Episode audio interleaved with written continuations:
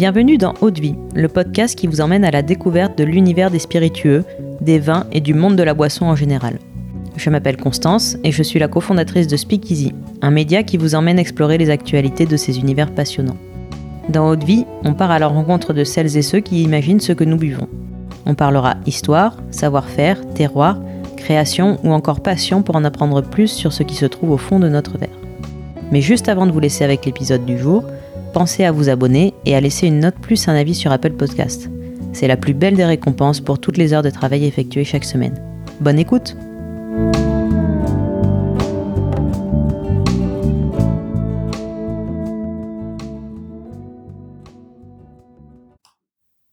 Aujourd'hui, je suis avec Frédéric Delpeuch, créateur de la liqueur Deljoy, une liqueur de cognac et d'agrumes qui a vocation à nous faire découvrir ou redécouvrir le monde du cognac et de ses liqueurs.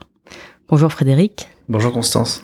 Je suis très heureuse de pouvoir discuter avec toi aujourd'hui et d'en apprendre plus sur ton parcours et donc sur ta, ta création d'Eljoy. Euh, tu es le représentant de la cinquième génération dans la maison de cognac d'Elpeuch Joyeux, qui a été créée donc par ton arrière-arrière-grand-père, si je dis pas de bêtises. Tout à fait. Est-ce que tu veux bien nous parler de l'histoire familiale de cette maison? Ouais, tout à fait. Donc, euh, effectivement, la maison d'Elpeuch Joyeux a été créée en 1890 euh, par mon arrière-arrière-grand-père, donc Auguste Delpeuch.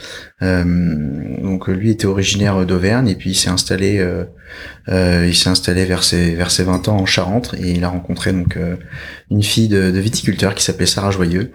Et puis quelques années après, bah, il a créé la maison d'Elpeuch Joyeux. Voilà, c'était le début de l'histoire. Donc, donc à l'époque, nous, nous, faisions tout de A à Z. Donc euh, le vignoble, la distillerie et puis notre marque de cognac, les cognacs ouais. peu joyeux.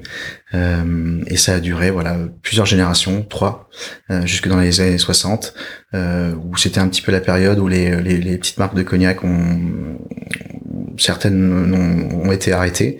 C'était notre cas. Et puis euh, et puis voilà, le, les, les, viticulteurs se sont concentrés plutôt sur la sur l'amont, donc sur la, la, la production euh, enfin la culture du vignoble, la production d'eau de vie pour les revendre aux négociants. Euh, voilà, c'est un petit peu comme ça que ça s'est fait. Et, et donc euh, voilà, ça c'est notre histoire. Et puis et puis c'est vrai que bah, moi, en, en, tant que fervent défenseur du cognac, j'avais toujours eu un peu pour ce, ce rêve de voilà de, de, de, relancer cette cette histoire familiale. Et puis voilà, j'ai mis j'ai mis j'ai mis un petit peu de temps à, à trouver la bonne recette. Et puis et puis je me suis lancé avec avec Deljoy. Ok. Et euh, alors à titre personnel, quel souvenir gardes-tu euh, de ton de ton enfance et de ton adolescence euh, au domaine familial euh, Alors c'est c'est c'est c'est souvent des des des, souvenirs euh, donc à l'extérieur, donc ouais. proche du vignoble, mmh. souvent des journées ensoleillées évidemment, et puis quelques souvenirs aussi dans les chais. Euh, dans la distillerie, donc avec un environnement un peu plus sombre aussi. Ouais. Euh, et puis euh, et puis voilà les, les vendanges aussi, ça c'est des, des, souvenirs qui marquent quand on est petit, quand on va passer la machine à vendanger. Euh, voilà, c'est. Tu participais aux vendanges? De loin. oui, oui, on montait dans la machine, on on, on, on, on cueillait quelques grappes pour le plaisir et donc on avait l'impression d'en ouais. participer, ouais, tout à fait. Okay. Euh, Aujourd'hui, donc, tu habites au domaine avec ton grand-père, ton père et ton frère. C'est un, un, cadre familial que tu avais envie de retrouver? Euh, alors, on n'habite pas tous au domaine, mais on ouais. y travaille tous. Donc, euh, c'est mon père et mon grand-père y sont. Et mon frère et moi, donc on, on habite à Cognac, ouais. la, la, plus grande ville proche de, proche de notre domaine, et, euh, et on travaille tous sur place, donc, donc à Minx, Mondeville. C'est okay. la propriété familiale. Donc c'est une ça se passe bien le, le oui la, oui la cohabitation ça ouais. se passe très bien après on on est euh, moi je suis souvent aussi en déplacement donc euh, ouais, euh, oui et puis j'imagine que chacun est bien occupé aussi bien sûr ouais. chacun a son a son sa spécialité a son mm. secteur d'activité donc euh, voilà on, on, se, on, se, on, se, voit mais finalement pas tant que ça voilà okay. Et tu, tu as choisi d'appeler ta liqueur Deljoy, euh, comme la contraction entre Delpush et Joyeux. Tout à fait. C'était important pour toi de relier ta création euh, à cette histoire? Ouais, c'était important pour moi de, de, de, de pouvoir s'appuyer sur cette, euh, sur cette histoire familiale euh, qui, qui, qui, qui, nous représente, qui, que j'ai, que j'ai essayé de, de, de, de faire transfigurer au sein de la liqueur. Et, et c'est vrai que le, le, le nom d'Eljoy euh, somme toute euh, sonnait assez bien. Il était disponible. Mm. Ça, c'est vrai que quand on crée une marque, euh, je pense que je suis pas le seul à, à, être passé par là, mais on, voilà, il faut trouver, il faut que la marque soit disponible, euh, qu'elle soit pas utilisée non seulement dans la catégorie des, des, spiritueux, mais aussi dans les autres catégories, puisque avec, le, avec la loi E20, ça, ça, peut être parfois un peu un peu compliqué. Donc euh, donc on a trouvé un, un, un, nom très sympa qui est évocateur de de notre produit, voilà où il y a le côté euh, le côté gay, le côté joyeux qu'on retrouve dans Deljoy et qui se prête bien aussi à l'instant de consommation de, de notre liqueur qu'on peut qu'on peut apprécier euh, en apéritif, en cocktail, euh, voilà dans un moment, dans un cadre convivial avec des amis. D'accord. Moi, ça lui ça lui correspond bien. Exactement. Et puis ça, ça évoque aussi le le soleil, euh, enfin le, avec la forme des agrumes. Euh. Tout à fait, sur le logo, oui, bien sûr. Le logo qui, qui reprend en fait bah, le, trois aspects qui sont fondamentaux pour euh, pour, pour notre notre marque et notre produit. Donc effectivement, on retrouve le, le Porsche familial qui symbolise quelque part notre histoire et donc notre savoir-faire. On a également euh, les ailes d'ange pour la part des anges, euh, du cognac, hein, qui reste euh, bien sûr l'ADN de la maison d'Elpe Joyeux, et puis le, coucher de soleil en forme d'agrumes pour, pour le clin d'œil aux agrumes, et puis pour l'instant de consommation. Ok. Et donc au départ, tu avais choisi une autre voie en travaillant dans le domaine du, alors du, conseil financier pour le vin et spiritueux, et les spiritueux. Est-ce que tu savais déjà qu'un jour tu reviendrais vivre et travailler au domaine? Mmh, euh, Non, honnêtement, je savais pas euh, que j'allais revenir. Euh, je savais que j'aimais bien cet univers. après, c'est vrai que bon, j'ai fait des études classiques, voie généraliste, et puis après une école de commerce. Et mes premières expériences ont été dans le secteur des vins spiritueux, donc soit soit en tant que qu'acteur au sein de, de grands groupes. Ouais. Sur des plutôt sur des fonctions financières effectivement. Et puis après euh, dans les cabinets de conseil euh, donc euh, pour le compte de clients de vins spiritueux. Donc toujours dans cette dans cette optique là et c'est ce que je cherchais aussi.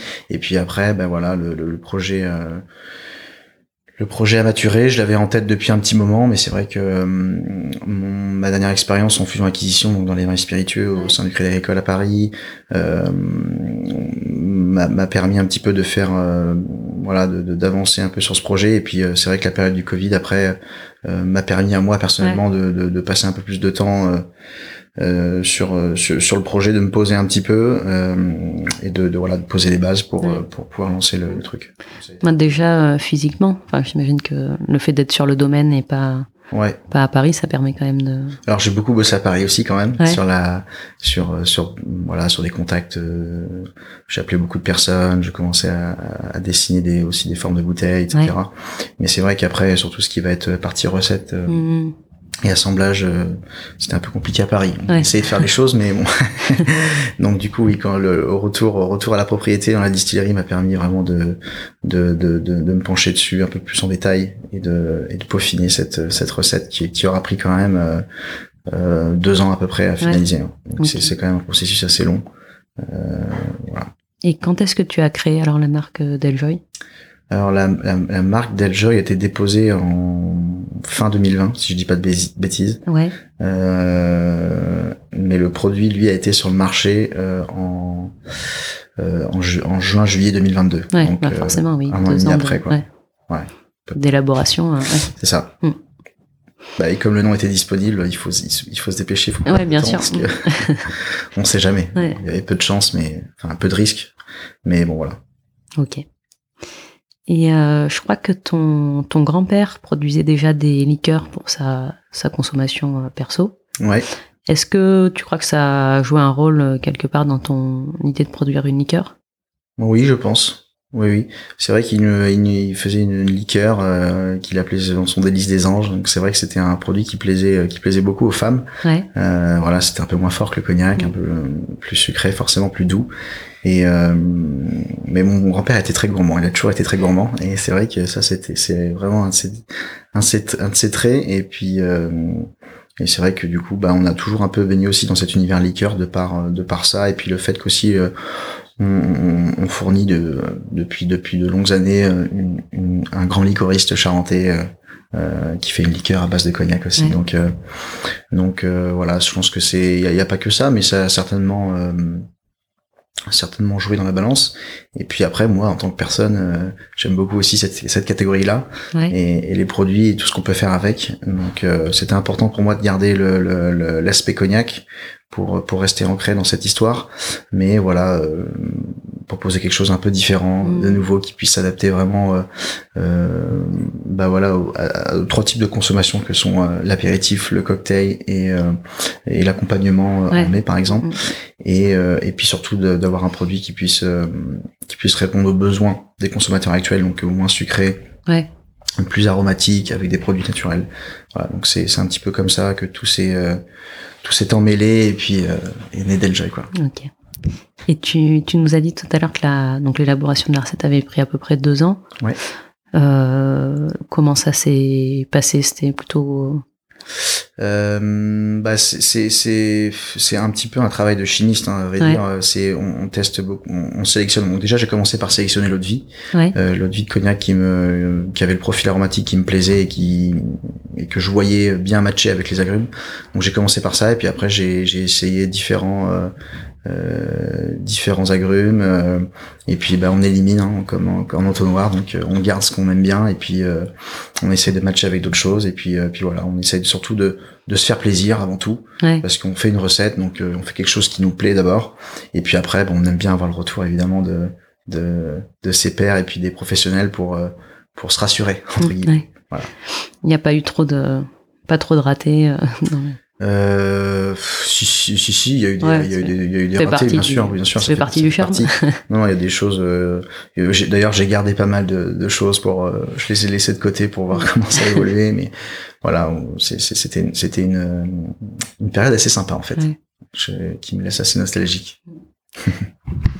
Et, euh, et pourquoi au départ tu savais que tu voulais faire une liqueur avec des agrumes ou Ouais, alors euh, en fait euh, il y avait euh, en fait il y a deux principaux euh, facteurs, c'est que le premier c'est que j'ai en tant que personne j'aime beaucoup les agrumes, ouais. donc ça permet aussi d'explorer un champ assez dire parce qu'on a on a il y a beaucoup d'agrumes avec des notes aromatiques complètement différentes donc on peut vraiment on peut vraiment travailler un produit euh, plus, je trouve, euh, enfin, en tout cas mettre mettre cette petite euh, cette petite touche de sel plus facilement. Ouais.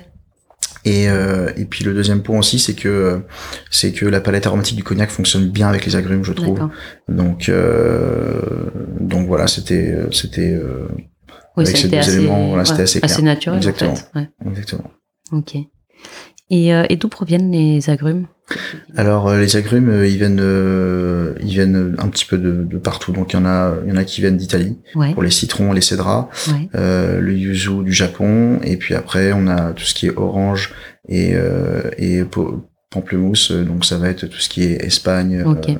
Espagne et Maghreb. Mm. Voilà. Après ça peut, ça peut varier, la provenance peut, peut varier en fonction aussi des on est sur un produit vivant, donc parfois on peut avoir des récoltes qui sont moins bonnes, ouais, donc les, les, les, les, provenances peuvent, peuvent varier, mais grosso modo c'est ça quoi. Voilà. Ok. Malheureusement, tous les agrumes ne poussent pas en France. Donc, euh... Oui, ouais, c'est assez, c'est délicat quand même comme, euh, ouais. comme arbre à faire pousser. Ouais, bah en France, on a un petit peu, on a les citrons, le citron de Menton par exemple, euh, voilà, mais ça reste quand même, euh, ça reste quand même euh, un petit pays producteur d'agrumes, très petit même. Et, euh, et, alors comment comment on consomme euh, Deljoy Alors Deljoy, vous pouvez vraiment euh, l'apprécier sur glace, en apéritif ou digestif. Euh, moi, je préfère quand c'est frappé, quand c'est glacé, parce que je trouve que la la, la sensation en bouche est, est, très plaisante. Après, il y en a qui préfèrent la déguster euh, à température ambiante, parce que ouais. c'est vrai que le profil aromatique au nez euh, est, est, plus intense et plus développé. Euh, donc euh, voilà. Après, c'est en fonction des goûts de chacun, et puis surtout, bah, effectivement, c'est en cocktail. Ouais. moi, c'est un cocktail que je que je, que je l'aime beaucoup aussi. Donc tout ce qui va être long drink, comme le juste allongé d'eau gazeuse et d'un petit peu d'angostura bitter, donc notre fameux Deljoy Fizz qu'on devrait appeler Deljoy Collins parce qu'on le, on le, on le check pas, mais euh, voilà, c'est simplement allongé. Et puis après en spritz, ça fonctionne très bien aussi. Et puis vous pouvez aussi revisiter tous les cocktails classiques, donc euh, que ce soit euh, le sidecar, euh, ouais.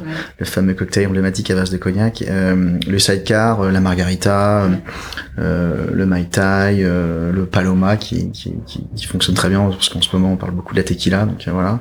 Donc on, c'est ça aussi que je voulais faire avec Deljoy, c'est une liqueur polyvalente qui puisse vraiment être utilisée par par différentes personnes, donc le sommelier, le barman, le chef pâtissier, et puis et puis qu'on puisse utiliser dans différentes recettes. Aujourd'hui, c'était pas forcément le cas, euh, c'est-à-dire qu'on trouve il y a beaucoup de liqueurs sur le marché, mais qui vont euh, qui vont pas se, prêter forcément à ces trois euh, instants de consommation, ces trois modes de consommation.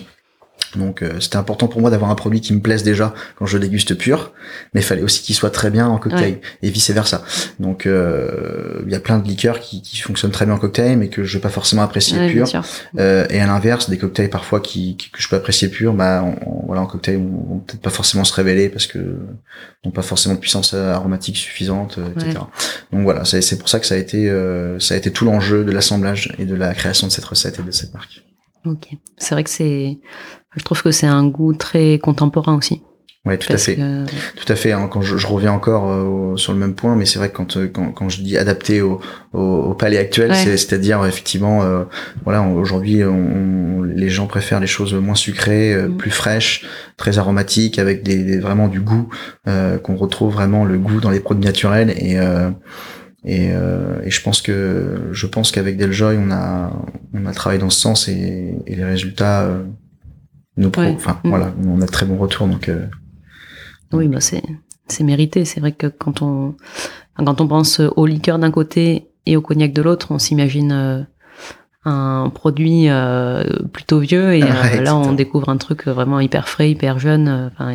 Tout à fait. C'est pour ça que je dis qu'avec Deljoy, l'objectif était aussi de, de, de, rajeunir l'image du cognac et des liqueurs, voilà, à travers un produit qu'aujourd'hui les les gens pourraient consommer avec plaisir de différentes façons. Ok. Et il est, il est produit au domaine aujourd'hui? Oui, tout à fait, ouais. Tout est produit à, la propriété familiale. Ouais. D'accord. Et justement, en, parlant de, de bouteilles, donc elle, est très belle, hein, on l'a sous les yeux. Ouais. euh, je crois que tu as fait beaucoup d'efforts pour euh, avoir une bouteille euh, éco-responsable. Euh, et qui soit également le reflet de, ben, l'identité de, de, ta marque. Tu veux bien nous en parler euh, Absolument. Donc, euh, bah, c'est vrai qu'on a fait, comme on a sorti qu'un seul et unique produit, il fallait faire un, un, seul et unique flacon, mais qui soit aussi quand même assez emblématique. Ouais. Donc, du coup, on a fait notre propre flacon. Et donc, je, mes, mes, mes, mon équipe de designers, mon agence de design a vraiment travaillé d'arrache-pied pour pour sortir cette bouteille. Et c'est vrai que à la fois dans le dans l'aspect visuel et dans l'aspect pratique, euh, on a essayé de faire quelque chose euh, encore une fois de contemporain. Euh, donc avec euh, une bouteille effectivement qui est qui est qui est assez légère pour pour ce type de bouteille. Donc on a réussi à gagner à peu près 150 grammes par rapport au poids initial qui devait être de 750, qui aujourd'hui est de 600. Et, euh, et puis voilà, on a mis, on, l'a, on l'a, on, l'a vraiment dessiné de sorte à ce qu'elle soit maniable euh, de la part d'un barman qui puisse vraiment euh, euh la prendre facilement en main et, l'utiliser. Euh, et puis après, sur l'aspect design, effectivement, on retrouve ce zeste d'agrumes qui est un peu notre signature, qui reprend la palette aromatique de, de tous les agrumes qu'on utilise. Euh, et puis euh, ce, ce, ce, logo, notre logo que j'ai expliqué tout à l'heure, qu'on retrouve euh, voilà sur la face avant de la bouteille. Donc on est on est assez content de cette de cette de cette bouteille et et, et on a de très bons retours. Ouais. Bah, le, le zeste d'agrumes d'ailleurs qui se marie, la couleur se marie hyper bien avec celle de la liqueur en elle-même euh, derrière. Effectivement, c'était c'était un petit peu, euh, euh, il fallait quand même aussi que, que ça ressorte. La ressorte, euh, fallait pas faire ton sur ton, donc c'est pour ça qu'on a un petit peu aussi mm. travaillé sur la couleur du zeste, puisque forcément la couleur du liquide, oui, c'est plus c'est plus compliqué à travailler puisqu'on n'utilise pas de colorant. Donc du coup, voilà, c'est okay. travailler vraiment le zeste. Bah c'est ouais c'est très Et donc pas de, pas, on utilise un bouchon être naturel et puis euh, euh pas d'étiquette sur la face avant, euh, juste le minimum mm. avec la concrétiquette. Ok, c'est ouais, un très beau flacon en tout cas. Merci beaucoup. Et donc où est-ce que tu te vois dans dans dix ans avec avec Deljoy? Dans dix ans, bah, idéalement toujours toujours dans la région. Ouais. peut-être peut-être pas au domaine familial si ça si, si ça prend beaucoup d'ampleur, mais mais euh, en tout cas proche du domaine familial. Et euh, j'espère avec une équipe un peu plus étoffée euh, qui permettent de nous voilà d'accompagner cette la croissance mais la croissance douce voilà. On va essayer de faire les choses mais mais voilà en prenant en prenant son temps en travaillant bien sûr mais en, en essayant de, de, de le faire petit à petit. Ok et tu, tu penses que tu feras peut-être des éditions limitées ou des choses comme ça je pense, ouais. On réfléchit déjà à quelques, quelques versions euh, d'éditions limitées. Donc, euh, l'objectif, c'est vraiment de rester sur le, le, cognac et l'agrume, hein, qui sont quand même les bases de Belljoy. Mais après, pourquoi pas revisiter, euh, enfin faire des, des petites variantes avec euh, soit des notes aromatiques, enfin des notes d'agrumes différentes ou des cognacs différents. Ouais. Et peut-être aussi des packaging différents, on verra. Ok. Eh ben merci beaucoup. J'ai juste une dernière question avant de, clore l'échange. C'est euh, quelle est ta plus grosse claque de dégustation en matière de spiritueux? Euh... Alors ça, ça, paraîtra peut-être un peu bateau, mais c'est vrai que alors il y a, il y a, il y a une dizaine d'années, je travaillais chez chez Rémi Cointreau, enfin chez Rémi Martin, et euh, durant cette période, on avait fait une, une visite donc dans dans les chais euh, et j'avais eu l'occasion de goûter euh, comme ça un peu un peu au hasard, euh, enfin pas, pas, au hasard, mais c'était vraiment, on, s'y attendait pas. On a on a pu goûter un petit peu de Louis XIII. D'accord. Ah donc donc c'est vrai que je pense que le fait de le savoir aussi, ça, ça, ça l'esprit euh, serait beaucoup plus. Mais je me rappelle quand même d'une une sensation en bouche assez incroyable avec des, des notes aromatiques de partout. Euh, euh, J'en avais eu un tout petit peu, hein, c'était vraiment très mmh. léger, mais ça, ça, c'est vrai que ça m'a marqué. Après, j'ai goûté plein d'autres choses très bonnes, mais euh, c'est ce, ce souvenir-là qui me reste le, plus mmh. euh, ancré, ouais, je pense. ok. Donc très chauvin, je reste sur le côté. Et ben merci beaucoup euh, Frédéric pour cet échange. Mais merci à toi Constance. C'était très intéressant donc de, de, découvrir tes racines et, euh, et, ta démarche aussi derrière la, la création de, de Deljoy. Et pour les auditeurs d'eau de vie, je vous dis à très vite pour un nouvel épisode. À bientôt.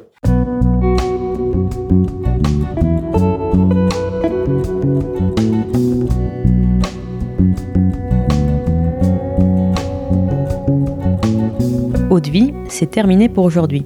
Enfin presque. Si vous avez aimé cet épisode, pensez à noter Eau de vie 5 étoiles sur Apple Podcast avec un petit commentaire pour nous encourager. C'est ce qui nous aide à gagner en visibilité et nous encourage à produire toujours plus d'épisodes. Enfin, si vous souhaitez en apprendre plus sur l'univers des vins, des spiritueux et du monde de la boisson en général, rejoignez-nous sur Speakeasy, le lien est dans la description. Merci encore et à la semaine prochaine.